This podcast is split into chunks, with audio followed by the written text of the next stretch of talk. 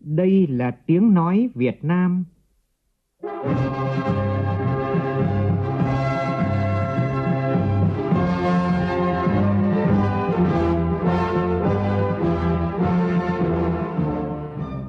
là tiếng nói Việt Nam, phát thanh từ Hà Nội, thủ đô nước Cộng hòa xã hội chủ nghĩa Việt Nam.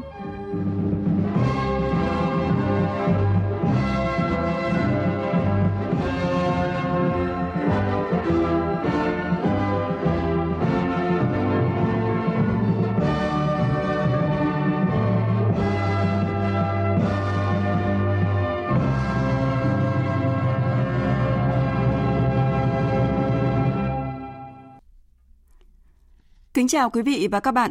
Mời quý vị và các bạn nghe chương trình Thời sự trưa của Đài Tiếng Nói Việt Nam. Chương trình có những nội dung chính sau đây.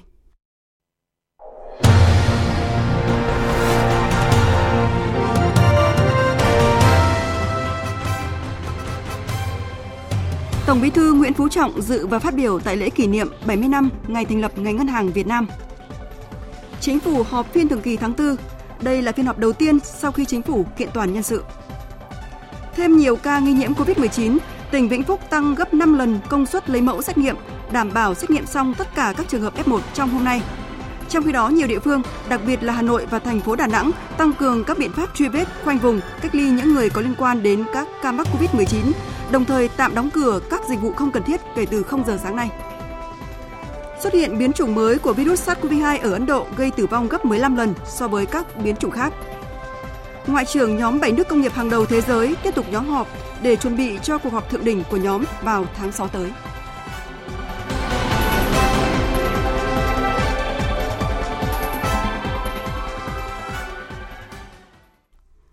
Bây giờ là nội dung chi tiết.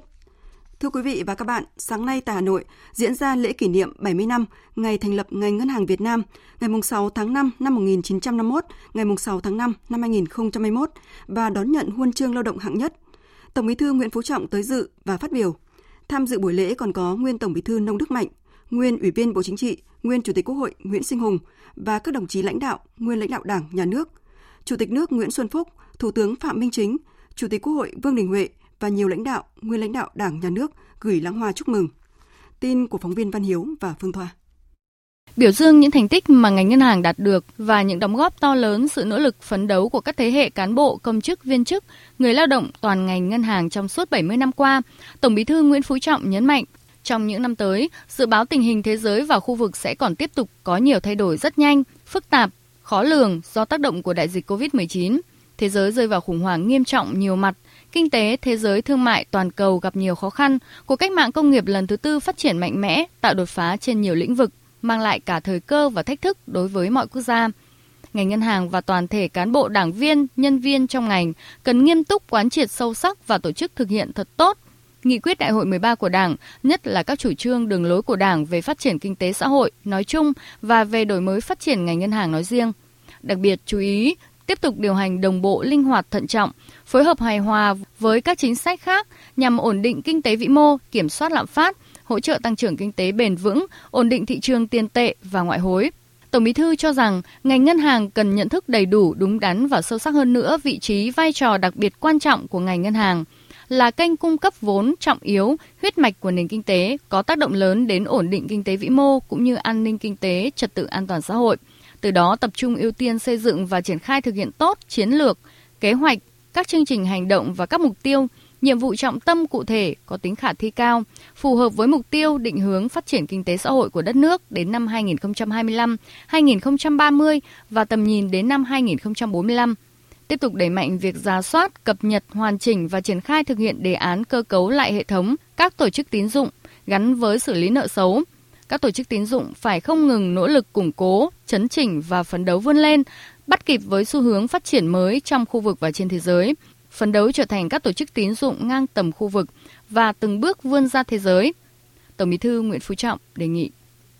Ngành ngân hàng, nhất là ngân hàng nhà nước, hết sức chú ý làm tốt hơn nữa công tác xây dựng đảng và kiện toàn bộ máy tổ chức cán bộ thật sự trong sạch vững mạnh có đủ bản lĩnh trí tuệ, phẩm chất chính trị và trình độ chuyên môn vững vàng luôn đi đầu trong công cuộc đổi mới, phát triển của ngành, của đất nước. Sớm nghiên cứu ban hành cơ chế chính sách khuyến khích và bảo vệ những tổ chức và cá nhân dám đổi mới sáng tạo, dám nghĩ, dám làm, dám chịu trách nhiệm. Các đề xuất đó đòi hỏi phải được cấp ủy chính quyền bàn bạc xem xét kỹ lưỡng cho làm thí điểm theo thẩm quyền. Cái gì đổi mới đúng thì phải được bảo vệ tiếp tục triển khai. Cái gì chưa đúng thì phải kịp thời chấn chỉnh sửa chữa rút kinh nghiệm tuyệt đối không chủ quan thỏa mãn. Tổng Bí thư Nguyễn Phú Trọng tin tưởng với truyền thống vẻ vang và với nhiệt huyết quyết tâm đổi mới, bản lĩnh chính trị vững vàng cùng sự năng động sáng tạo, trong thời gian tới, ngành ngân hàng nhất định sẽ hoàn thành xuất sắc nhiệm vụ được giao, tiếp tục viết nên những trang sử mới, hào hùng, góp phần quan trọng đưa Việt Nam ngày càng phát triển vững mạnh, xứng đáng với niềm tin, trọng trách mà Đảng, Nhà nước và nhân dân giao phó. Nhân kỷ niệm 70 năm ngày thành lập ngành ngân hàng, Ngân hàng Nhà nước Việt Nam vinh dự được nhận huân chương lao động hạng nhất vì những đóng góp tích cực trong giai đoạn 2016-2020. Sáng nay, dưới sự chủ trì của Thủ tướng Phạm Minh Chính, Chính phủ họp phiên thường kỳ tháng 4. Đây là phiên họp chính phủ thường kỳ đầu tiên sau khi chính phủ kiện toàn nhân sự. Phóng viên Vũ Khuyên đưa tin. Tại phiên họp chính phủ thường kỳ tháng 4 năm 2021, chính phủ tập trung thảo luận về 8 nội dung, bao gồm một số vấn đề nổi lên gần đây trong công tác phòng chống dịch COVID-19 khi dịch bệnh ngày càng diễn biến phức tạp, xuất hiện nhiều tình huống xấu và khó lường, nhiều địa phương xuất hiện các ca nhiễm trong cộng đồng. Cùng với đó, chính phủ sẽ thảo luận công tác bầu cử đại biểu Quốc hội khóa 15 và đại biểu Hội đồng Nhân dân các cấp nhiệm kỳ 2021-2026, bảo đảm tổ chức thành công sự kiện chính trị quan trọng diễn ra trong tháng này.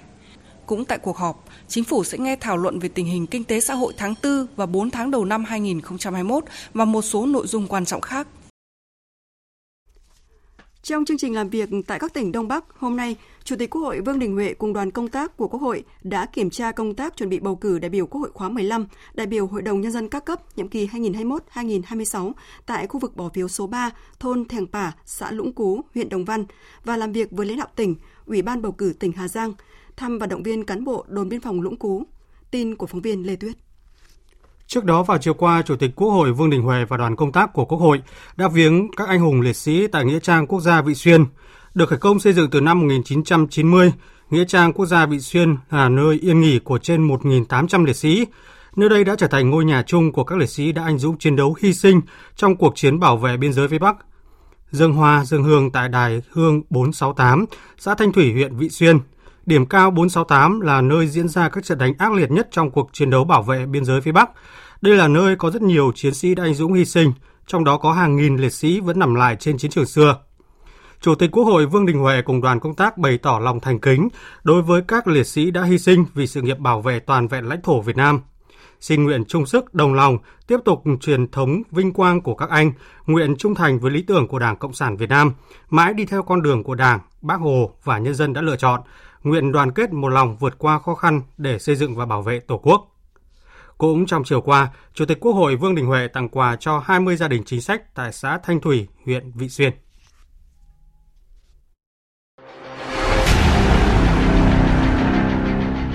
Đẩy lùi COVID-19, bảo vệ mình là bảo vệ cộng đồng.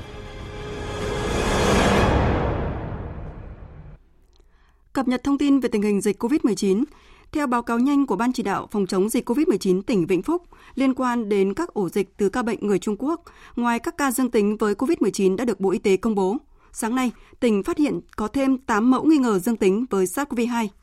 Ngay trong đêm qua, Ban chỉ đạo phòng chống dịch của tỉnh Vĩnh Phúc đã tổ chức cuộc họp khẩn, triển khai các biện pháp cấp bách để phòng chống. Điều đáng ngại hiện nay là năng lực xét nghiệm của tỉnh này còn yếu. Phóng viên Văn Hải phản ánh. 8 trường hợp có kết quả xét nghiệm dương tính lần 1 tại Vĩnh Phúc đã được đưa tới Bệnh viện Bệnh nhiệt đới Trung ương cơ sở Đông Anh để theo dõi và xét nghiệm khẳng định. Trước đó, liên quan đến các ổ dịch lây nhiễm từ ca bệnh người Trung Quốc, tỉnh Vĩnh Phúc đã ghi nhận 14 trường hợp mắc COVID-19 trong cộng đồng. Ông Lê Duy Thành, Phó Bí thư tỉnh ủy, Chủ tịch Ủy ban nhân dân tỉnh, trưởng ban chỉ đạo phòng chống dịch bệnh COVID-19 tỉnh Vĩnh Phúc cho rằng cái tình hình dịch bệnh của Vĩnh Phúc có thể nói là rất nghiêm trọng. Là đây là một trong những cái cái đợt dịch mà có thể là rất nguy hiểm. À, tuy nhiên là Vĩnh Phúc cũng đã có kinh nghiệm cũng nghĩa là cũng đã có một cái thời gian triển khai cho nên là chúng tôi cũng đã biết là những cái việc thật sự những việc gì thật sự cần thiết phải triển khai thực hiện và chính vì vậy cho nên là chúng tôi cũng đã triển khai các cái biện pháp uh, từ hôm 30 tháng 4 đến nay rất quyết liệt. Toàn bộ cả hệ thống chính trị đã vào cuộc. Tất cả các khu vực cần cách ly, cần phong tỏa, cần kiểm soát tuyệt đối thì chúng tôi cũng đã lập các cái chốt để kiểm soát. Khó khăn lớn nhất hiện nay tại Vĩnh Phúc là năng lực xét nghiệm còn yếu và thiếu cơ sở vật chất, trang thiết bị, nguồn nhân lực phục vụ công tác phòng chống dịch. Ban chỉ đạo của tỉnh đã yêu cầu ngành y tế ngay trong hôm nay phải tiến hành mua hoặc thuê máy xét nghiệm để tăng công suất lên gấp 5 lần. Trước mắt hoàn thành xét nghiệm toàn bộ các trường hợp F1, nhanh chóng sàng lọc phân loại đối tượng, tránh trường hợp lây nhiễm chéo trong các khu cách ly. Cùng với đó, chuẩn bị cơ sở vật chất của bệnh viện giã chiến để sẵn sàng ứng phó khi có tình huống xấu xảy ra. Chủ tịch Ủy ban nhân dân tỉnh Vĩnh Phúc Lê Duy Thành cho biết thêm. Chúng tôi cũng đã uh, triển khai các biện pháp quyết liệt hơn, nâng cái công suất xét nghiệm lên gấp 5 lần, nâng cái cái cái cái cái công suất của các cái khu cách ly tập trung lên 3 lần và tập trung toàn bộ nhân lực, vật lực, tài lực vào trong cái việc chống dịch. Tạm dừng tất cả các cái hoạt động khác tập trung huy động trưng dụng một số cái, cái tài sản ờ, trụ sở một số cái, cái tòa nhà của các cái đơn vị của các cái tổ chức của các cá nhân để phục vụ cho chống dịch. Đến nay, tỉnh Vĩnh Phúc đã ra soát truy vết được hơn 900 trường hợp F1, gần 2.700 F2 và gần 1.500 F3. Cơ quan chức năng đã đưa 750 trường hợp đi cách ly tập trung tại các cơ sở quân sự, 42 người cách ly tại cơ sở y tế tuyến huyện và thành phố, gần 5.000 trường hợp được cách ly tại nhà. Sáng nay, Trung tâm Kiểm soát Bệnh tật thành phố Hà Nội đã có báo cáo nhanh về trường hợp có địa chỉ thường trú tại Đà Nẵng dương tính với SARS-CoV-2 trên chuyến bay VN160 từ Đà Nẵng về Hà Nội ngày 29 tháng 4. Người này đã đi đến nhiều nơi của thành phố Hà Nội. Trước đó vào chiều tối qua, Sở Y tế Hà Nội xác nhận về một trường hợp dương tính với SARS-CoV-2 là bác sĩ của một bệnh viện trung ương trên địa bàn. Cả hai ca bệnh mới này ở Hà Nội chưa được Bộ Y tế công bố. Tại Đà Nẵng, sau khi ghi nhận hai ca mắc COVID-19 ngoài cộng đồng, cả hệ thống chính trị ở thành phố đã triển khai quyết liệt công tác phòng chống dịch.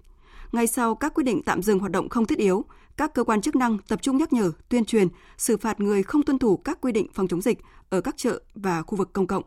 Ghi nhận của phóng viên Thành Long thường trú tại miền Trung.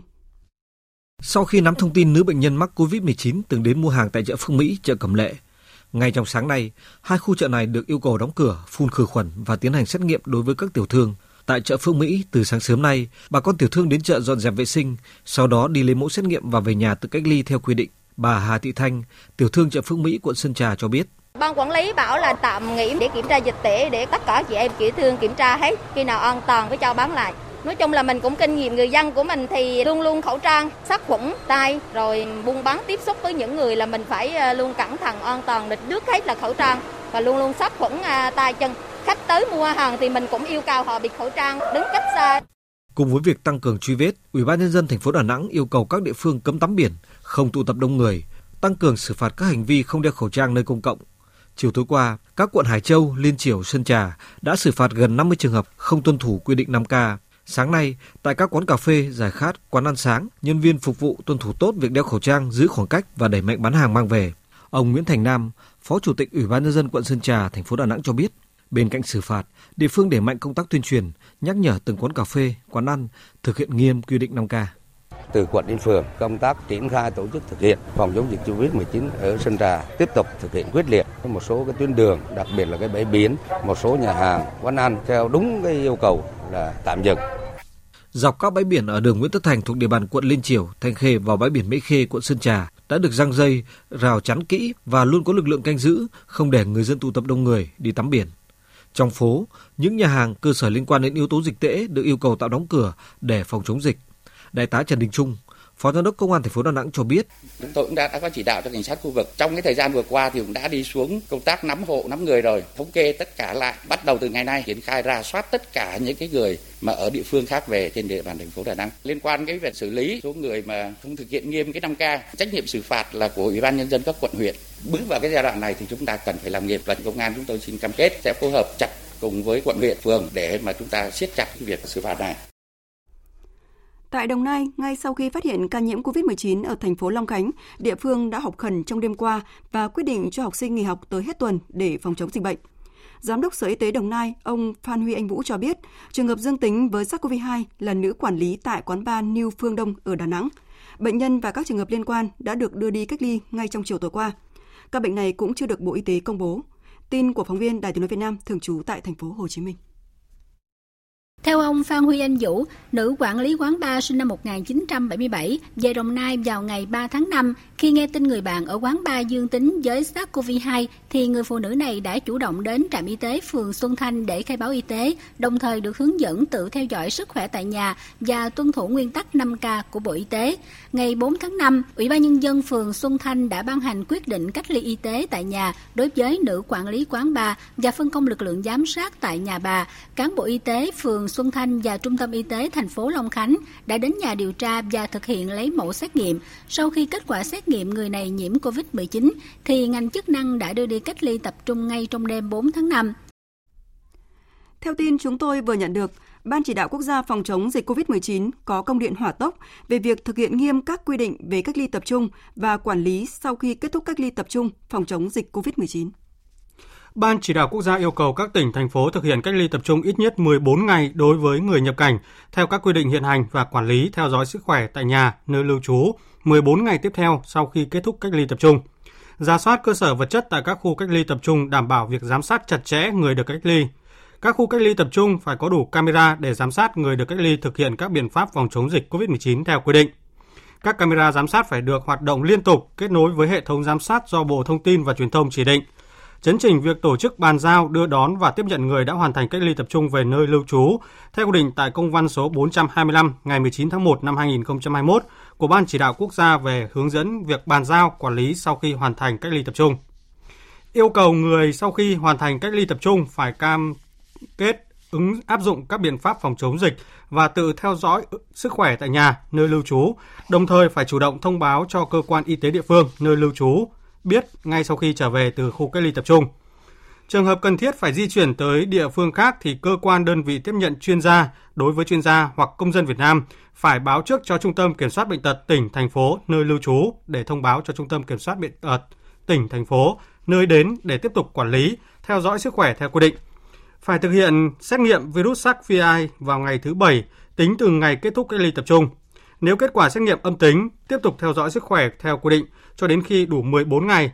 Nếu kết quả xét nghiệm dương tính, cách ly ngay tại cơ sở y tế theo quy định. Trong diễn biến liên quan, Ủy ban dân tỉnh Hà Nam vừa có báo cáo về việc xem xét xử lý trách nhiệm liên quan đến ổ dịch COVID-19 tại tỉnh và một số nhiệm vụ phục vụ bầu cử đại biểu Quốc hội khóa 15 và đại biểu Hội đồng Nhân dân các cấp nhiệm kỳ mới.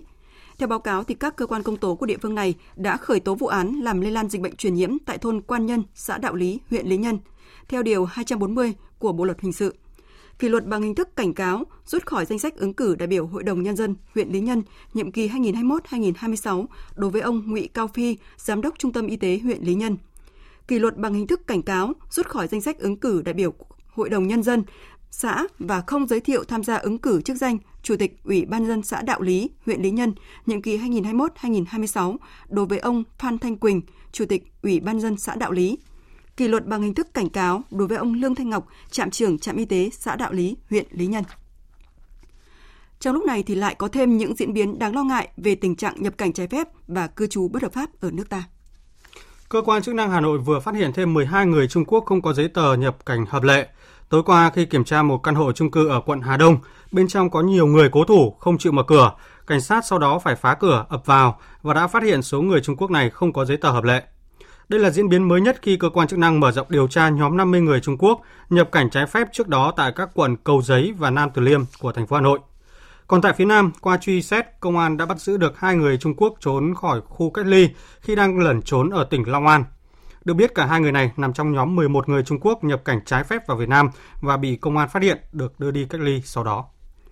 Thưa quý vị, trước diễn biến phức tạp của dịch COVID-19 ở nhiều địa phương trong cả nước, Hội đồng bầu cử quốc gia đặc biệt lưu ý đối với những địa phương có đường biên giới trên đất liền, những địa phương đã phát hiện trường hợp dương tính với COVID-19 trong cộng đồng và những địa bàn khác có nguy cơ cao thì cần cân nhắc tổ chức hợp lý số lượng cuộc tiếp xúc cử tri và phải thực hiện nghiêm các quy định hướng dẫn về phòng chống dịch COVID-19. Và để chủ động trong mọi tình huống và đảm bảo ngày hội toàn dân đi bầu cử vào ngày 23 tháng 5 diễn ra an toàn, tỉnh Hải Dương đã xây dựng những kịch bản ứng phó với dịch bệnh COVID-19 ở nhiều cấp độ khác nhau. Phóng viên Vũ Miền, thường trú tại khu vực Đông Bắc, phản ánh. Sau hơn 2 tháng được ngơi nghỉ khi dịch bệnh được dập tắt trên địa bàn, ông Trần Mạnh Chắc, 60 tuổi, tổ trưởng tổ Covid thôn Xuân Kiều, xã Đức Chính, huyện Cẩm Giàng lại tiếp tục công việc quen thuộc. Ông đến từng nhà, ra từng đối tượng vừa để nắm sức khỏe của từng gia đình. Nhưng công việc chính là thống kê số lượng lợn, gà, rau cỏ, từng gói mì tôm, tới hệ thống thóc gạo để xây dựng một kịch bản chi tiết cho tình huống dịch bệnh tái bùng phát khi ngày bầu cử đang tới gần. Với phương châm 4 tại chỗ, kịch bản ở thôn Xuân Kiều được xây dựng trên tinh thần người dân tự phục vụ, không trông chờ ỉ lại vào bên ngoài nếu điều không mong muốn đó xảy ra. Ông Trần Mạnh Trắc cho biết. Chuẩn bị cho bầu cử này thì vẫn vẫn phải kiểm tra. Đến nay thôn vẫn có trường hợp ở nước ngoài ta về, người ta cư trú thì mình vẫn phải nắm bắt cho chắc. Thường thường phải báo cáo trực tiếp cho ban chỉ đạo của xã. Thí dụ ở thôn này là bao nhiêu người cung cấp à, lương thực, bao nhiêu người là cung cấp thực phẩm đã phải lập danh sách rồi. Cái tổ này là đã viết rồi. Đấy, đã thông báo với gia đình cho người ta rồi. Toàn bộ kịch bản đều phải có cả mà danh sách cụ thể đã phải lập hiện nay phải có danh sách lúc nào cũng phải có trong sách. Danh sách của các nhóm đều phải lắm tổ trưởng là phải lắm được chắc cái này. Trong kịch bản tổ covid cộng đồng của thôn Xuân Kiều có 15 thành viên được giao những nhiệm vụ hết sức cụ thể. Mỗi thành viên phụ trách 50 hộ gia đình có nhiệm vụ giám sát các biểu hiện dịch tễ của từng gia đình sự di chuyển của những công dân tạm trú những công dân ở nước ngoài về mọi thông tin được truyền đến Ban chỉ đạo chống dịch cấp xã thông qua các phương tiện thông tin hiện đại như Zalo, Facebook hay điện thoại trực tiếp. Ông Đoàn Trung Tuyến, Phó Bí thư Thường trực huyện ủy, Chủ tịch Hội đồng Nhân dân, Chủ tịch Ủy ban bầu cử huyện Cẩm Giang cho biết, đây là lực lượng chính của tổ bầu cử cấp thôn khu. Chúng tôi xác định là tăng cường cái cơ sở vật chất, dự phòng các cái trang thiết bị có liên quan, ví dụ như là cái hòm phiếu phụ, hòm phiếu di động, trang bị cái cơ sở vật chất về y tế, về khẩu trang, về sát khuẩn về ờ, găng tay. Thứ ba là phát huy cái vai trò của tổ covid cộng đồng trong cái việc tuyên truyền vận động người dân đi bầu cử.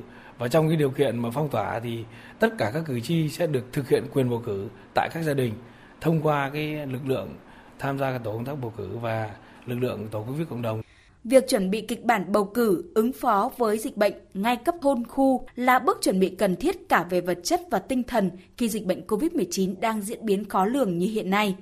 Đây cũng là cách để tỉnh Hải Dương nâng cao năng lực ứng phó với dịch bệnh ngay tại cấp cơ sở, từ đó củng cố năng lực ứng phó tình huống của cấp xã, phường, thành phố. Thời điểm này, tỉnh Hải Dương đang xây dựng các kịch bản chống dịch ở trạng thái bình thường mới trong tình huống bầu cử có dịch, phong tỏa ở diện hẹp và thậm chí phong tỏa cả một huyện, thành phố. Tình huống xấu nhất cũng được đặt ra. Bà Nguyễn Thị Ngọc Bích, Phó Chủ tịch Thường trực Hội đồng Nhân dân, Phó Chủ tịch Ủy ban Bầu cử tỉnh Hải Dương cho hay. Chúng tôi đã yêu cầu các cơ quan chức năng, đặc biệt là các tuyến đầu chống dịch, có cả những cái phương án và các cấp độ khác nhau để phòng chống dịch từ nay đến hết ngày bầu cử cũng như là sau ngày bầu cử, dự à, kiến chuẩn bị các khu cách ly, các tổ phản ứng nhanh của các trạm y tế, của trung tâm y tế các huyện, các à, bệnh viện à, cấp tỉnh. Và đặc biệt là ở các khu vực bỏ phiếu là chúng tôi cũng đã chuẩn bị những cái phương án tổ chức rất nhiều hòm phiếu phụ để nếu dịch bệnh xảy ra, thành viên trong tổ bầu cử sẽ mặc đồ bảo hộ và đến tận nhà giúp cho họ thực hiện được cái quyền bầu cử mà vẫn đảm bảo được cái việc chống dịch. Việc xây dựng những kịch bản ứng phó với nhiều cấp độ khác nhau là điều cần thiết giúp tỉnh Hải Dương không bị động, không chủ quan, lơ là trong mọi tình huống, nhất là khi ngày bầu cử đang đến rất gần. Tuy nhiên, để không phải sử dụng đến những kịch bản này, việc cần làm ngay bây giờ là thực hiện nghiêm túc các biện pháp phòng chống dịch bệnh theo chỉ đạo và khuyến cáo của các cơ quan trung ương, của Bộ Y tế và quyết tâm của cả hệ thống chính trị và người dân không để tái bùng phát dịch bệnh trên địa bàn. Thời sự VOV nhanh, tin cậy, hấp dẫn. Mời quý vị và các bạn nghe tiếp chương trình Thời sự trưa của Đài Tiếng Nói Việt Nam. Sáng nay, Ban Thường vụ tỉnh ủy An Giang tổ chức hội nghị công bố quyết định của Bộ Chính trị phân công ông Lê Hồng Quang, Ủy viên Trung Đảng, Phó Tranh án Thường trực, Tòa án Nhân dân tối cao tham gia Ban chấp hành Ban Thường vụ tỉnh ủy, giữ chức vụ Bí thư tỉnh ủy An Giang nhiệm kỳ 2020-2025. Đồng chí Trương Thị Mai, Ủy viên Bộ Chính trị, Bí thư Trung ương Đảng, trưởng Ban Tổ chức Trung ương dự và trao quyết định. Tin của phóng viên Phan Ánh.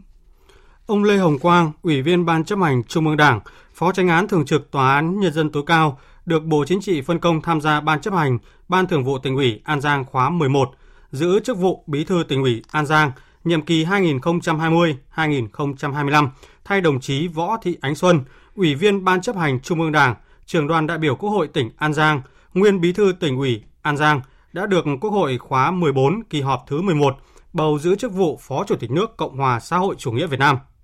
Phát biểu tại hội nghị, đồng chí Trương Thị Mai, Ủy viên Bộ Chính trị, trưởng ban tổ chức Trung ương mong muốn đồng chí Lê Hồng Quang tiếp tục phát huy năng lực, kinh nghiệm, gắn bó, đoàn kết cùng Ban chấp hành, Ban thường vụ tỉnh ủy An Giang thực hiện thắng lợi nghị quyết Đại hội Đảng bộ tỉnh An Giang lần thứ 11, nhiệm kỳ 2020-2025.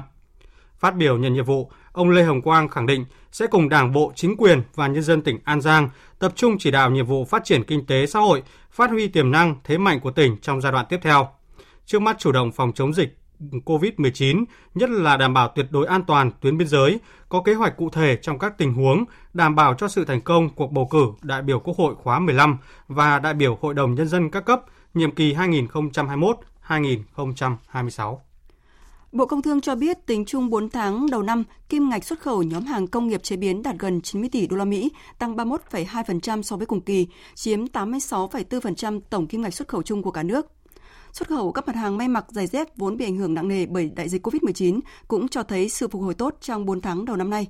Ông Trần Thanh Hải, Phó Cục trưởng Cục xuất nhập khẩu Bộ Công Thương đánh giá cao sự chủ động của các doanh nghiệp trong các ngành dệt may, da dày trong chuyển hướng thị trường và tìm kiếm đơn hàng xuất khẩu trong bối cảnh đại dịch COVID-19 vẫn đang diễn biến hết sức phức tạp ở nhiều quốc gia trên thế giới.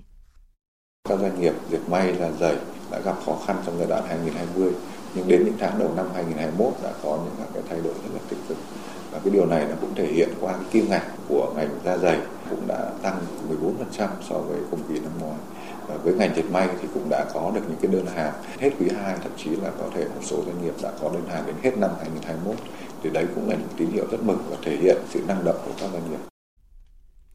Theo báo cáo của Tổng cục Thuế, tính đến hết 4 tháng đầu năm nay, tổng thu ngân sách nhà nước do cơ quan thuế quản lý ước đạt hơn 468.000 tỷ đồng, bằng gần 42% so với dự toán. Đáng chú ý, thu từ cả ba khu vực kinh tế đều có sự tăng trưởng so với cùng kỳ và đạt tiến độ thu khá cao so với dự toán. Cụ thể, thu từ khu vực doanh nghiệp nhà nước tháng 4 đạt gần 53.200 tỷ đồng, bằng 35,9% dự toán và tăng 3,3% so với cùng kỳ. Thu từ khu vực doanh nghiệp có vốn đầu tư nước ngoài đạt hơn 85.000 tỷ đồng, tăng 9,3% so với cùng kỳ. Thu từ khu vực công thương nghiệp ngoài quốc doanh đạt hơn 109.000 tỷ đồng, tăng hơn 37% so với cùng kỳ.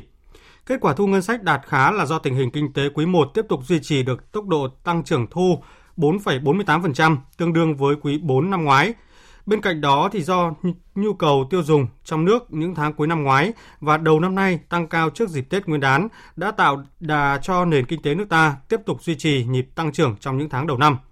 Báo cáo cũng cho biết một số chính sách hỗ trợ doanh nghiệp và người dân đã triển khai cuối năm ngoái như điều chỉnh mức giảm trừ gia cảnh thuế thu nhập cá nhân áp dụng từ kỳ tính thuế năm 2020, giảm 30% thuế thu nhập doanh nghiệp phải nộp năm 2020 đối với doanh nghiệp, hợp tác xã, đơn vị sự nghiệp và tổ chức có thu dưới 200 tỷ đồng mỗi năm, tiếp tục có hiệu lực đã có tác động tích cực trong việc hỗ trợ cho doanh nghiệp và người dân khôi phục hoạt động sản xuất kinh doanh, kích cầu và tạo đà cho tăng trưởng kinh tế, tạo tiền đề cho thu tăng thu ngân sách nhà nước thời gian tới.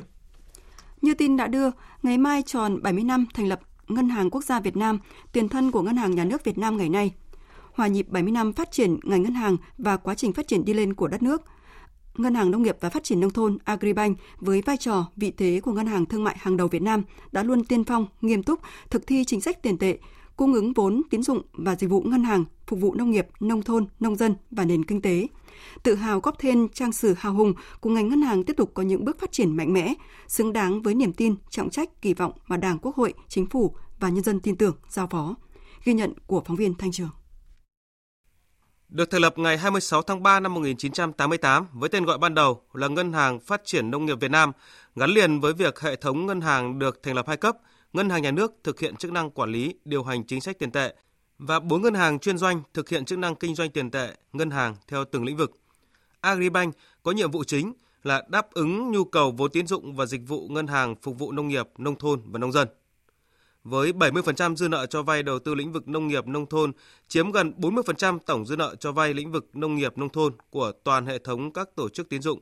Các chương trình tín dụng của Agribank đang đóng góp rất quan trọng vào công cuộc xóa đói giảm nghèo, thúc đẩy quá trình tái cơ cấu ngành nông nghiệp và xây dựng nông thôn mới của đất nước, góp phần tạo nên sự phát triển bứt phá của nền nông nghiệp và khẳng định vai trò là trụ đỡ của nền kinh tế. Nếu như vào thời điểm năm 1986, kim ngạch xuất khẩu toàn ngành chỉ đạt 486 triệu đô la Mỹ, thì sau 35 năm đổi mới và hội nhập, Việt Nam đã trở thành một trong những nước xuất khẩu nông lâm thủy sản hàng đầu thế giới với tổng kim ngạch xuất khẩu toàn ngành năm qua đạt hơn 41 tỷ đô la Mỹ, gấp 85 lần so với năm 1986. Nông sản Việt Nam đã hiện diện tại trên 196 quốc gia và vùng lãnh thổ, trong đó có những thị trường khó tính như Hoa Kỳ, Nhật Bản, Liên minh châu Âu. Giai đoạn 2020-2025, tầm nhìn 2030, mục tiêu Agribank hướng tới là xây dựng ngân hàng hiện đại và hội nhập, tập trung đầu tư ứng dụng công nghệ hiện đại gắn với đổi mới mô hình tổ chức hướng tới ngân hàng số, chuyển đổi thành ngân hàng thương mại cổ phần, quản trị điều hành và hoạt động theo hướng thông lệ quốc tế, phấn đấu đứng trong top 100 ngân hàng lớn nhất khu vực châu Á về quy mô tài sản, hoạt động an toàn hiệu quả, giữ vững vị trí chủ lực trên thị trường tài chính nông nghiệp nông thôn, góp phần quan trọng cùng ngành ngân hàng thực hiện chính sách tiền tệ, phục vụ mục tiêu ổn định vĩ mô và phát triển kinh tế xã hội đất nước trong giai đoạn phát triển mới. Sáng nay, Tòa án nhân dân thành phố Hà Nội mở phiên tòa sơ thẩm xét xử vụ án buôn lậu, vi phạm quy định về kế toán gây hậu quả nghiêm trọng xảy ra tại công ty Nhật Cường. Đây là một trong những vụ án thuộc diện Ban chỉ đạo phòng chống tham nhũng Trung ương theo dõi và đôn đốc.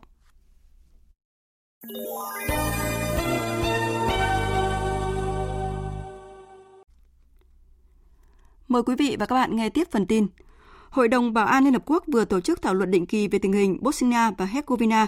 Phát biểu tại phiên thảo luận, Đại sứ Đặng Đình Quý, trưởng phái đoàn thường trực Việt Nam tại Liên Hợp Quốc đã ghi nhận những diễn biến tích cực tại Bosnia và Herzegovina trong giai đoạn báo cáo, đồng thời bày tỏ quan ngại về tình hình nội bộ tiếp tục diễn biến phức tạp, đặc biệt trong bối cảnh dịch bệnh COVID-19 ảnh hưởng tới nỗ lực triển khai đầy đủ Hiệp định Hòa bình Dayton. Cộng đồng quốc tế cần hỗ trợ các nỗ lực này, trong đó các nỗ lực trung gian hòa giải cần thúc đẩy các bên xích lại gần nhau hơn, hướng đến tương lai hòa bình, phát triển. Hôm nay tại Anh, Ngoại trưởng nhóm 7 nước công nghiệp hàng đầu thế giới G7 tiếp tục nhóm họp để chuẩn bị cho cuộc họp thượng đỉnh của nhóm vào tháng 6 tới. Trong hai ngày qua, các phiên họp đã tập trung thảo luận nhiều vấn đề cấp bách toàn cầu, đồng thời nhấn mạnh sự đoàn kết của nhóm trong việc đối phó với các thách thức chung. Tổng hợp của biên tập viên Đình Nam. Đây là lần gặp gỡ trực tiếp đầu tiên giữa các ngoại trưởng G7 trong hai năm qua. Chương trình nghị sự của các cuộc họp đang tập trung vào cuộc chiến chống dịch COVID-19, sự phục hồi xanh sau đại dịch, các vấn đề địa chính trị cấp bách có nguy cơ phá hoại nền dân chủ, tự do và nhân quyền, đề cập các mối quan hệ với Nga, Trung Quốc và Iran, cũng như cuộc khủng hoảng ở Myanmar, bạo lực ở Ethiopia và các cuộc chiến đang diễn ra tại Syria và Libya. Ngoại trưởng G7 đã dành phiên họp đầu tiên trong ngày 4 tháng 5 để thảo luận về Trung Quốc, quốc gia bị các nước phương Tây cáo buộc đang gia tăng quân sự và ảnh hưởng kinh tế, cũng như sẵn sàng dùng sức ảnh hưởng của mình trong nước và nước ngoài làm suy yếu các nền dân chủ phương Tây.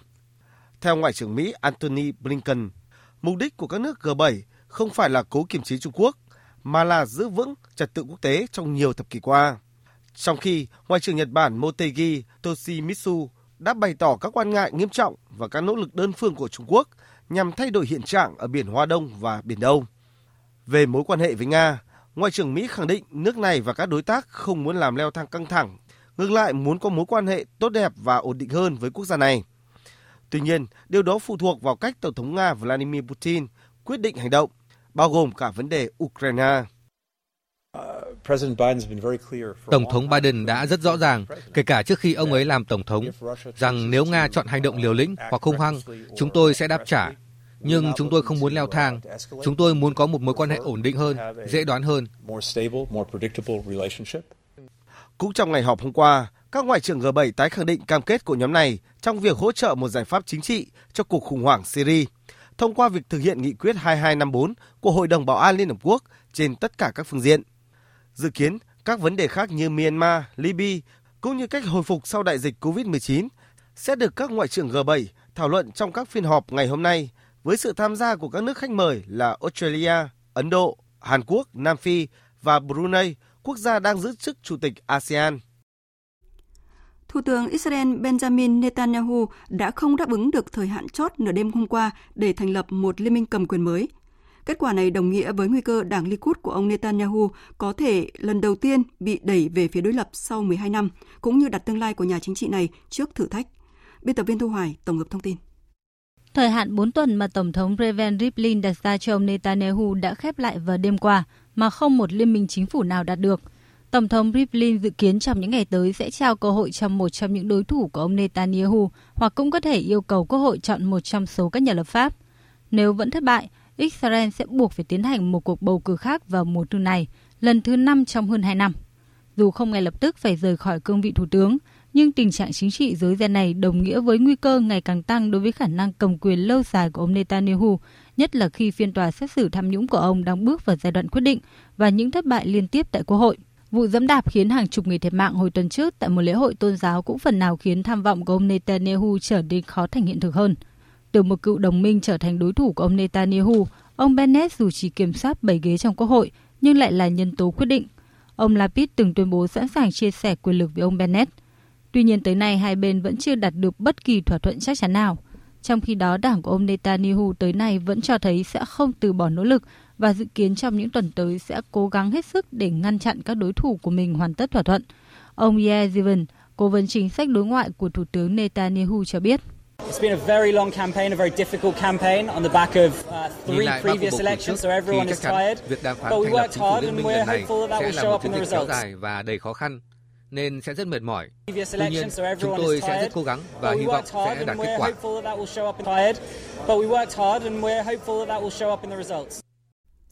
Phóng viên Phan Tùng thường trú tại Ấn Độ đưa tin, một biến chủng của virus SARS-CoV-2 xuất hiện tại miền Nam Ấn Độ gây nguy cơ tử vong cao gấp 15 lần cho bệnh nhân COVID-19. Biến chủng này cũng đã được phát hiện ở nhiều khu vực khác nhau của Ấn Độ. Tuy nhiên, tỷ lệ nhiễm biến chủng này đang giảm và được thay thế bằng biến chủng SARS-CoV-2 có đột biến kép và biến chủng Anh. Đây là nhận định của Trung tâm Sinh học Tế bào và Phân tử Ấn Độ dựa trên việc phân tích số liệu giải trình tự gen. Thưa quý vị và các bạn, trong bối cảnh bóng đen COVID-19 đang bao trùm khắp thế giới, Israel nổi lên với những ánh sáng của hy vọng khi trở thành quốc gia dẫn đầu thế giới về tỷ lệ tiêm chủng ngừa COVID-19. Theo phản ánh của truyền thông quốc tế, các hoạt động hàng ngày tại Israel gần như đã trở lại bình thường trước đại dịch. Giới chuyên gia xem đất nước Trung Đông này như một tấm gương cho mô hình phục hồi của những nền kinh tế đã đạt tới một tỷ lệ tiêm chủng rộng rãi trong dân số. Vậy thực tế quốc gia này đã trở lại trạng thái bình thường mới như thế nào? Liệu đã có miễn dịch cộng đồng tại Israel hay chưa? Chúng ta cùng tìm hiểu nội dung này qua phần trình bày của biên viên Thanh Huyền với sự tham gia của phóng viên Ngọc Thạch, thường trú tại Cập, theo dõi khu vực Trung Đông. Thưa quý vị, thưa các bạn, sau hơn một năm thực hiện đồng thời các biện pháp phòng chống dịch bệnh, bao gồm phong tỏa và giãn cách xã hội kết hợp với tiêm chủng vaccine, cuộc chiến chống dịch COVID-19 tại Israel được cho là đã cơ bản thành công với số ca nhiễm mới giảm đáng kể. Với dân số hơn 9 triệu người, trong đó gần 90% công dân Israel trên 16 tuổi, nhóm tuổi đủ điều kiện sử dụng vaccine Pfizer-BioNTech đã được tiêm cả hai liều. Có được thành tích này là do Israel có hệ thống y tế phổ cập và số hóa y tế. Tất cả công dân đều đăng ký tham gia một trong bốn tổ chức y tế lớn của Israel. Mọi người đều được cấp mã số riêng, cho phép dễ dàng truy cập vào hồ sơ y tế điện tử. Và để hiểu rõ hơn về những thành công của Israel cũng như là khả năng miễn dịch cộng đồng với COVID-19 ở quốc gia này, chúng tôi kết nối với phóng viên Ngọc Thạch, thường trú Đài tiếng nói Việt Nam tại Ai Cập theo dõi khu vực Trung Đông. À, xin chào phóng viên Ngọc Thạch. À, như vậy là Israel, à, quốc gia nhỏ bé tại Trung Đông đang đứng trước cơ hội thoát khỏi đại dịch COVID-19. Vậy thì hiệu quả à, từ chiến dịch tiêm chủng thần tốc này được thể hiện như thế nào tại Israel thưa anh?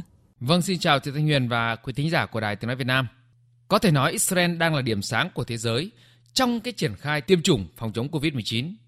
Chương trình tiêm chủng đầy tham vọng được Israel triển khai khá sớm, bắt đầu từ cuối tháng 12 năm ngoái, dựa trên hai mũi vaccine và Pfizer BioNTech và đến nay thì Israel là quốc gia có cái tỷ lệ tiêm chủng trên đầu người cao nhất trên thế giới. Cùng với việc triển khai chiến dịch tiêm chủng thần tốc thì hiệu quả tiêm chủng cũng đã mang lại rất là tích cực. Số ca nhiễm mới được phát hiện ở mức thấp nhất trong vòng 14 tháng, với tỷ lệ xét nghiệm cho kết quả dương tính dưới mức 0,5%. Số ca nhiễm COVID-19 hàng ngày ở Israel đã giảm mạnh từ khoảng 8.000 ca từ đầu năm nay xuống còn dưới 100 ca trong những ngày gần đây. Trong cái bối cảnh số ca mắc bệnh giảm, thì đã cho phép chính quyền nới lỏng các biện pháp phòng ngừa, bao gồm dỡ bỏ yêu cầu bắt buộc đeo khẩu trang ngoài trời, mở cửa trở lại các nhà hàng, quán bar, bãi biển, cho phép tổ chức các cái bữa tiệc, sự kiện hòa nhạc hay là thể thao. Israel cũng cho phép nhập cảnh hạn chế các cái nhóm du khách du lịch nước ngoài đã tiêm phòng kể từ ngày 25 tháng 3. Ngoài ra thì nước này đã ký một cái thỏa thuận công nhận lẫn nhau về tiêm chủng vaccine và hộ chiếu xanh với Bahrain, đồng thời đang thúc đẩy cái sự công nhận lẫn nhau tương tự với Anh. Qua đó tạo điều kiện cho phép công dân của Israel với cả hai quốc gia này đi lại một cách là an toàn.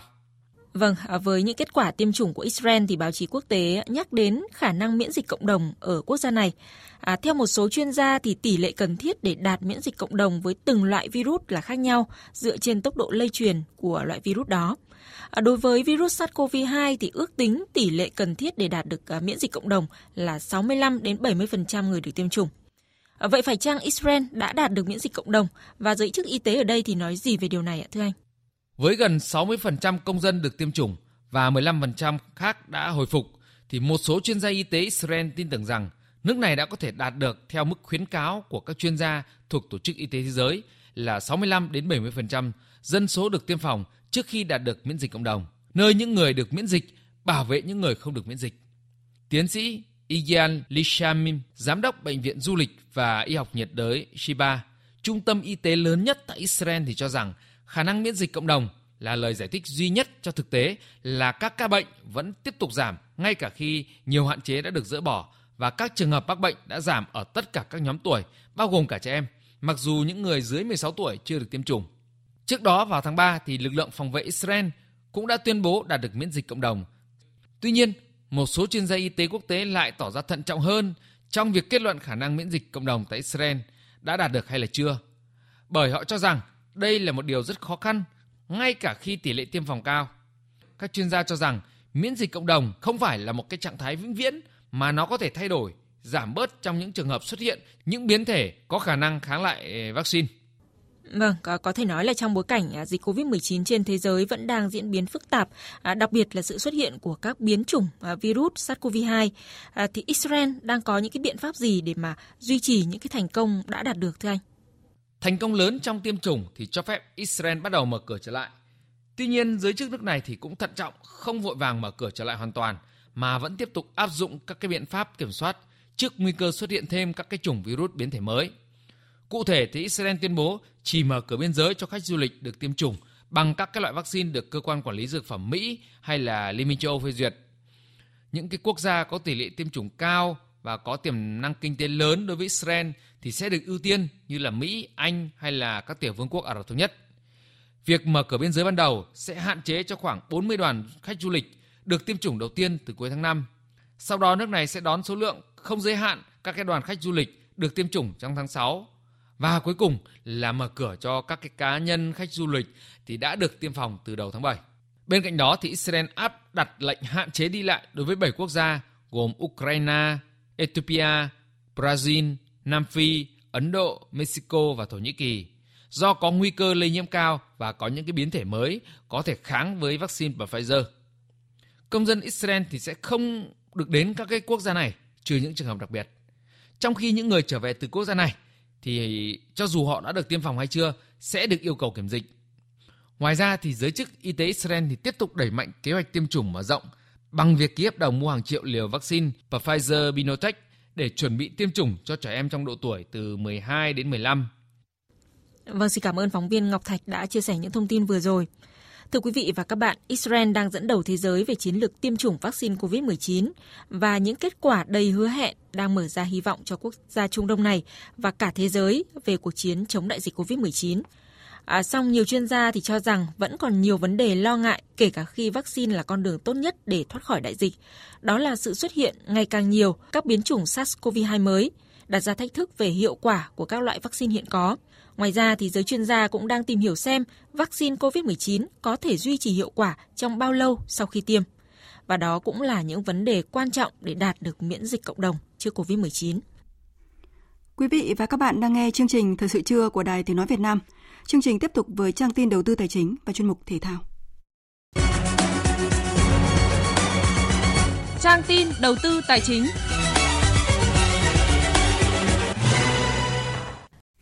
Thưa quý vị và các bạn, giá vàng thế giới tăng vọt trong bối cảnh hồi phục của nền kinh tế Mỹ. Cụ thể, giá vàng thế giới giao ngay ở mức 1.780 đô la một ao. Trong nước tại Sài Gòn, giá vàng miếng SJC niêm yết ở mức mua vào 55 triệu 350 nghìn đồng một lượng, bán ra 55 triệu 700 nghìn đồng một lượng. Công ty Bảo Tín Minh Châu niêm yết giá vàng dòng Thăng Long mua vào 51 triệu 980 nghìn đồng một lượng, bán ra 52 triệu 580 nghìn đồng một lượng. Ngân hàng Nhà nước công bố tỷ giá trung tâm của đồng Việt Nam với đô la Mỹ ở mức 23.176 đồng đổi một đô la Mỹ. Các ngân hàng thương mại như Vietcombank niêm yết tỷ giá mua vào ở mức là 22.970 đồng một đô la Mỹ và bán ra 23.150 đồng một đô la Mỹ. Hàng loạt ngân hàng vừa công bố báo cáo tài chính quý 1 năm nay với lợi nhuận cao ngất ngường, cao hơn cả thời điểm trước khi dịch bệnh xảy ra. Quán quân lợi nhuận quý 1 năm nay là Vietcombank với lợi nhuận trước thuế vượt 8.600 tỷ đồng, tăng 65% so với cùng kỳ của năm ngoái và cao hơn 47% so với quý 1 của năm 2019. Thưa quý vị và các bạn, trên thị trường chứng khoán bước vào phiên sáng nay, tiếp nối dòng tiền phiên chiều qua, dòng tiền tiếp tục chảy vào nhóm cổ phiếu ngân hàng, giúp hàng loạt mã trong nhóm này tăng giá mạnh với thanh khoản vượt trội Kết thúc phiên giao dịch sáng nay, VN Index đạt 1.259 điểm, HNX Index đạt 279,63 điểm. Đầu tư tài chính biến cơ hội thành hiện thực. Đầu tư tài chính biến cơ hội thành hiện thực. Thưa quý vị và các bạn, thiếu vốn tiếp tục là bài toán nan giải đối với các doanh nghiệp hàng không trong nước và quốc tế trong thời gian hiện tại cũng như tương lai trước tác động tiêu cực từ đại dịch COVID-19. Chính vì vậy, phương án tái cơ cấu trong lĩnh vực hàng không, nhất là thông qua hình thức mua bán sáp nhập M&A, doanh nghiệp và phát hành trái phiếu đã được các doanh nghiệp hàng không quốc tế lựa chọn. Đây cũng được các nhà quản lý và chuyên gia trong nước dự báo là xuống vượt bão của các hãng hàng không trong nước. Phóng viên Hà Nho phỏng vấn ông Đinh Việt Thắng, Cục trưởng Cục Hàng không Việt Nam về nội dung này. Mời quý vị và các bạn cùng nghe. Thưa ông, tái cơ cấu thị trường vận tải hàng không thì theo ông bây giờ là đâu là cơ hội và đâu là những cái rủi ro lường trước của các hãng hàng không ạ? Cái giai đoạn thị trường hàng không hiện nay ảnh hưởng của đại dịch Covid-19 ấy, thì nó rất nặng nề. Và nói xong là hầu hết tất cả các hãng không đều ở giai đoạn hết sức khó khăn. Nhưng mà mình cũng có thể khẳng định là trong cái giai đoạn khó khăn này thì nó lại hé lộ những cái cơ hội mới, những cái yếu tố mới mà những người biết tận dụng những người mà linh hoạt, mà những người, những cái tổ chức mà có thể là thích ứng tốt với thị trường thì lại cơ hội rất tốt. Và ví dụ như là trong thời điểm khó khăn của hãng không này thì những hãng không nào có tiềm lực thì họ có thể chiếm lĩnh thị trường một cách rất dễ. Vì rất nhiều các hãng hiện nay đang nằm ở bờ vực phá sản. Họ có thể chiếm lĩnh thị trường, họ có thể là là tái cơ cấu lại thị trường, mở mở rộng những thị trường mà có khả năng sinh lời trong tương lai rất lớn thứ hai là cũng không có lúc nào như bây như bây giờ. Cái thị trường máy bay nó lại thuận lợi như thế. Và khi chúng ta có cái thị trường máy bay thuận lợi, giá thuê, giá mua đều rẻ, chi phí, tất cả các chi phí đều rẻ. Mà chúng ta có công tác chuẩn bị, công tác tái cơ cấu sang những thị trường mà chúng ta làm tốt, thì tôi nghĩ là một cái cơ hội lớn. Đơn cử, thời gian vừa qua là Bamboo đưa cái tàu bay Embraer vào. Họ khai thác những thị trường mà trước đây hãng không hãng khai thác cả họ thành công rất lớn. Ví dụ như là thị trường đi côn đảo từ các điểm xa từ hà nội hải phòng đà nẵng vinh là họ có cái yếu tố mới trong thị trường mới. Và bamboo thấy là họ đã rất thành công với cái dòng máy bay loại, loại nhỏ vừa rồi. Thì tôi nói là trong cái khó khăn chung thì nó lại hé lộ những cơ hội mới. Mà quan trọng là chúng ta biết tận dụng các cơ hội này và mạnh dạn tái cơ cấu. Trong hàng không thì có cái mua bán sát nhập đấy thì có diễn ra mạnh không ạ? Ờ, so với thực tế? Trên thế giới cái diễn chính giai đoạn khó khăn này là mua bán sát nhập rất là mạnh thậm chí hãng rất lớn thì cũng đã có xu hướng sát nhập. Thì cái đấy là cái xu thế để mà họ dựa vào nhau mà sống. Cũng là giảm bớt cạnh tranh. Thứ hai là tận dụng các cái thế mạnh khác nhau của của các cái đối thủ của mình thì nó là cái xu thế chung hiện nay ở trên thế giới với các hãng không. Sát nhập merge lại với nhau. Đấy, tạo ra hãng lớn hơn. Vâng. Đầu tư tài chính thì sao ạ? Tức là cùng với là cái việc chủ động của các cơ bay nữa thì có thu hút được các cái quỹ hoặc là các cái doanh nghiệp hàng không ạ? Thì bây giờ là cái quan trọng nhất các hãng là phải có vốn để mà kinh doanh trong giai đoạn này và chuẩn bị cho cái giai đoạn tới đây khi mà hết dịch thì nó sẽ bùng phát trở lại. Thì cái quan trọng nhất thì vấn đề nhất là bây giờ huy động được nguồn vốn từ ngoài thị trường vào thì tôi thấy rất nhiều hãng họ đã rất thành công trong vấn đề là phát hành thêm trái phiếu cổ phiếu Vâng ạ, xin cảm ơn ông ạ.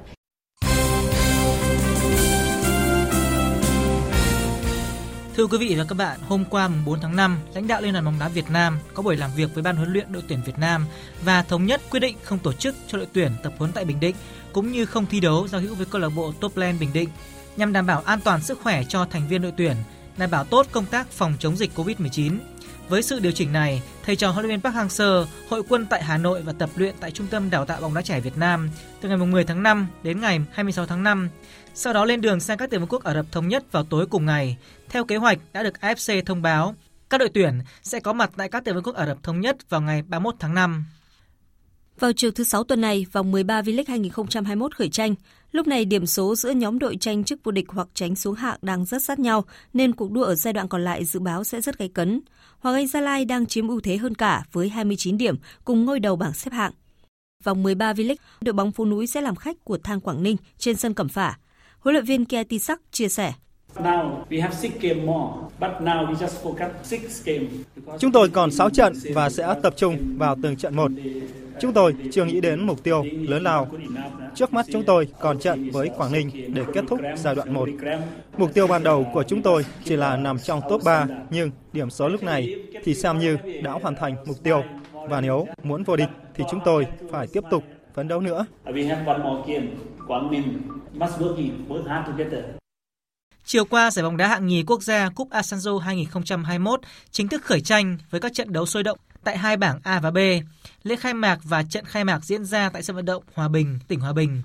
Kết quả câu lạc bộ Hòa Bình FC và câu lạc bộ Hải Nam Vĩnh Yên Vĩnh Phúc hòa nhau 0-0. Dù có chút tiếc nuối khi chỉ giành được một điểm trong trận gia quân, nhưng theo đánh giá của huấn luyện viên trưởng Lê Quốc Vượng, đây là kết quả chấp nhận được với đội bóng còn non trẻ như Hòa Bình FC. Trận đầu tiên ra quân lại gặp đối thủ gọi là ứng cử viên của suất lên hạng. Tôi không chơi tấn công bởi vì là trận đầu tiên của chuyên nghiệp Hòa Bình. Nên bởi vì thế chúng tôi phải chấp nhận chơi bóng để kiếm điểm. Cũng may đấy là cái sự khởi đầu cho những cá nhân tôi và khởi đầu gọi là tạm được đối với bóng đá Hòa Bình. Về phần mình, huấn luyện viên trưởng Đào Việt Hà của Hải Nam Vĩnh Yên Vĩnh Phúc tỏ ra chưa thực sự hài lòng với kết quả ở trận giao quân của đội bóng. Cái độ tuổi các cháu cũng đa số độ tuổi 19. Trận khai mạc thì các cháu cũng bị ngợp và trời thời tiết rất là nắng nên các cháu đã bị ngợp nên là không thể chơi theo đúng sức mình. Nhưng mà dù sao thì một điểm đối với trận khai mạc và trên sân khách là tôi cũng cảm rất hài lòng rồi. Cũng trong ngày thi đấu hôm qua, Lâm Đồng đã có sự khởi đầu thuận lợi khi giành chiến thắng 4-1 trước Con Tum để tạm thời dẫn đầu bảng A. Trong khi đó tại bảng B, chỉ có duy nhất đội chủ nhà Tiền Giang giành chọn 3 điểm khi đánh bại Vĩnh Long với tỷ số 1-0. Hai đội chủ nhà còn lại là Trẻ Thành phố Hồ Chí Minh và Đồng Nai đều bị đội khách là Bình Thuận và Gia Định chia điểm với cùng tỷ số một đều.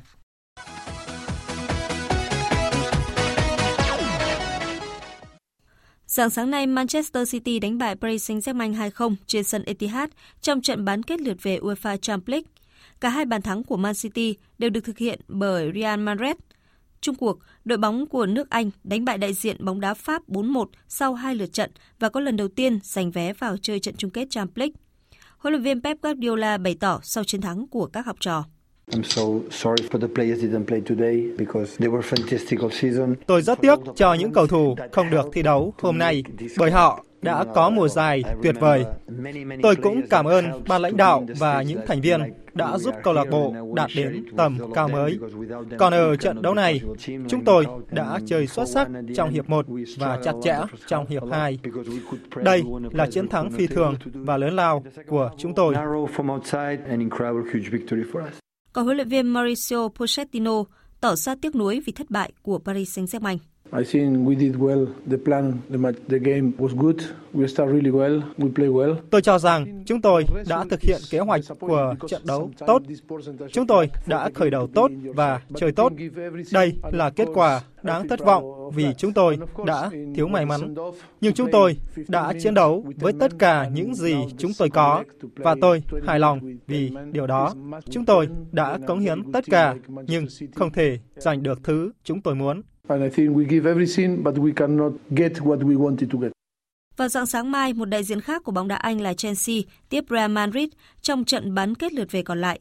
Ở trận lượt đi, Chelsea cầm hòa Real một đều trên sân Alfredo Di Stefano. Dự báo thời tiết Phía Tây Bắc Bộ nhiều mây, chiều có mưa vừa mưa to, có nơi mưa rất to và rông. Đêm có mưa rào rải rác và có nơi có rông, gió nhẹ. Trong mưa rông có khả năng xảy ra lốc xét mưa đá và gió giật mạnh, nhiệt độ từ 22 đến 28 độ. Riêng khu Tây Bắc cao nhất 30 độ. Phía Đông Bắc Bộ và khu vực Hà Nội, nhiều mây, chiều có mưa, mưa vừa, có nơi mưa to và rông. Đêm có mưa vài nơi, riêng vùng núi có mưa rào rải rác và có nơi có rông, gió Đông Bắc cấp 2, cấp 3. Trong mưa rông có khả năng xảy ra lốc xét mưa đá và gió giật mạnh, nhiệt độ từ 22 đến 28 độ. Các tỉnh từ Thanh Hóa đến Thừa Thiên Huế, phía Bắc nhiều mây, chiều và tối có mưa vừa mưa to, rông. Cục bộ có mưa rất to, sau đó có mưa vài nơi. Phía Nam có mây, có mưa rào và rông rải rác. Gió nhẹ, trong mưa rông có khả năng xảy ra lốc xét mưa đá và gió giật mạnh, nhiệt độ từ 22 đến 33 độ. Các tỉnh ven biển từ Đà Nẵng đến Bình Thuận, chiều nắng, phía Bắc có nơi nắng nóng. Chiều tối và đêm có mưa rào và rông vài nơi, gió đông cấp 2, cấp 3. Trong mưa rông có khả năng xảy ra lốc xét và gió giật mạnh, nhiệt độ từ 24 đến 27 độ. Tây Nguyên chiều nắng có nơi nắng nóng, chiều tối và đêm có mưa rào và rông vài nơi, gió nhẹ. Trong mưa rông có khả năng xảy ra lốc xét và gió giật mạnh, nhiệt độ từ 20 đến 35 độ. Nam Bộ chiều nắng có nơi nắng nóng, chiều tối và tối có mưa rào và rông rải rác, đêm có mưa rào và rông vài nơi, gió đông cấp 2, cấp 3. Trong mưa rông có khả năng xảy ra lốc xét và gió giật mạnh, nhiệt độ từ 24 đến 35 độ. Dự báo thời tiết biển Vịnh Bắc Bộ có mưa rào và rông vài nơi, tầm nhìn xa trên 10 km, gió đông bắc cấp 3, cấp 4. Vùng biển từ Quảng Trị Quảng Ngãi có mưa rào vài nơi, tầm nhìn xa trên 10 km, gió đông nam đến đông cấp 4. Vùng biển từ Bình Định đến Ninh Thuận, vùng biển từ Bình Thuận Cà Mau, vùng biển từ Cà Mau đến Kiên Giang có mưa rào và rông rải rác, trong mưa rông có khả năng xảy ra lốc xoáy và gió giật mạnh, tầm nhìn xa trên 10 km, giảm xuống từ 4 đến 10 km trong mưa, gió đông bắc đến đông cấp 3 đến cấp 5. Khu vực Bắc và giữa biển Đông, khu vực quần đảo Hoàng Sa thuộc thành phố Đà Nẵng có mưa vài nơi, tầm nhìn xa trên 10 km, gió đông đến đông bắc cấp 4 cấp 5.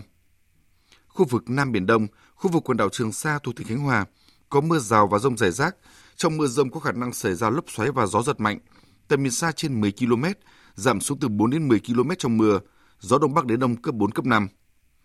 Vịnh Thái Lan có mưa rào và rông rải rác, trong mưa rông có khả năng xảy ra lốc xoáy và gió giật mạnh, tầm nhìn xa trên 10 km, giảm xuống từ 4 đến 10 km trong mưa, gió nhẹ. Những thông tin dự báo thời tiết vừa rồi đã kết thúc chương trình Thời sự trưa của Đài Tiếng Nói Việt Nam. Chương trình do các biên tập viên Minh Châu, Duy Quyền và Hằng Nga thực hiện với sự tham gia của kỹ thuật viên Thanh Tùng, chịu trách nhiệm nội dung Nguyễn Thị Tuyết Mai. Cảm ơn quý vị và các bạn đã quan tâm lắng nghe.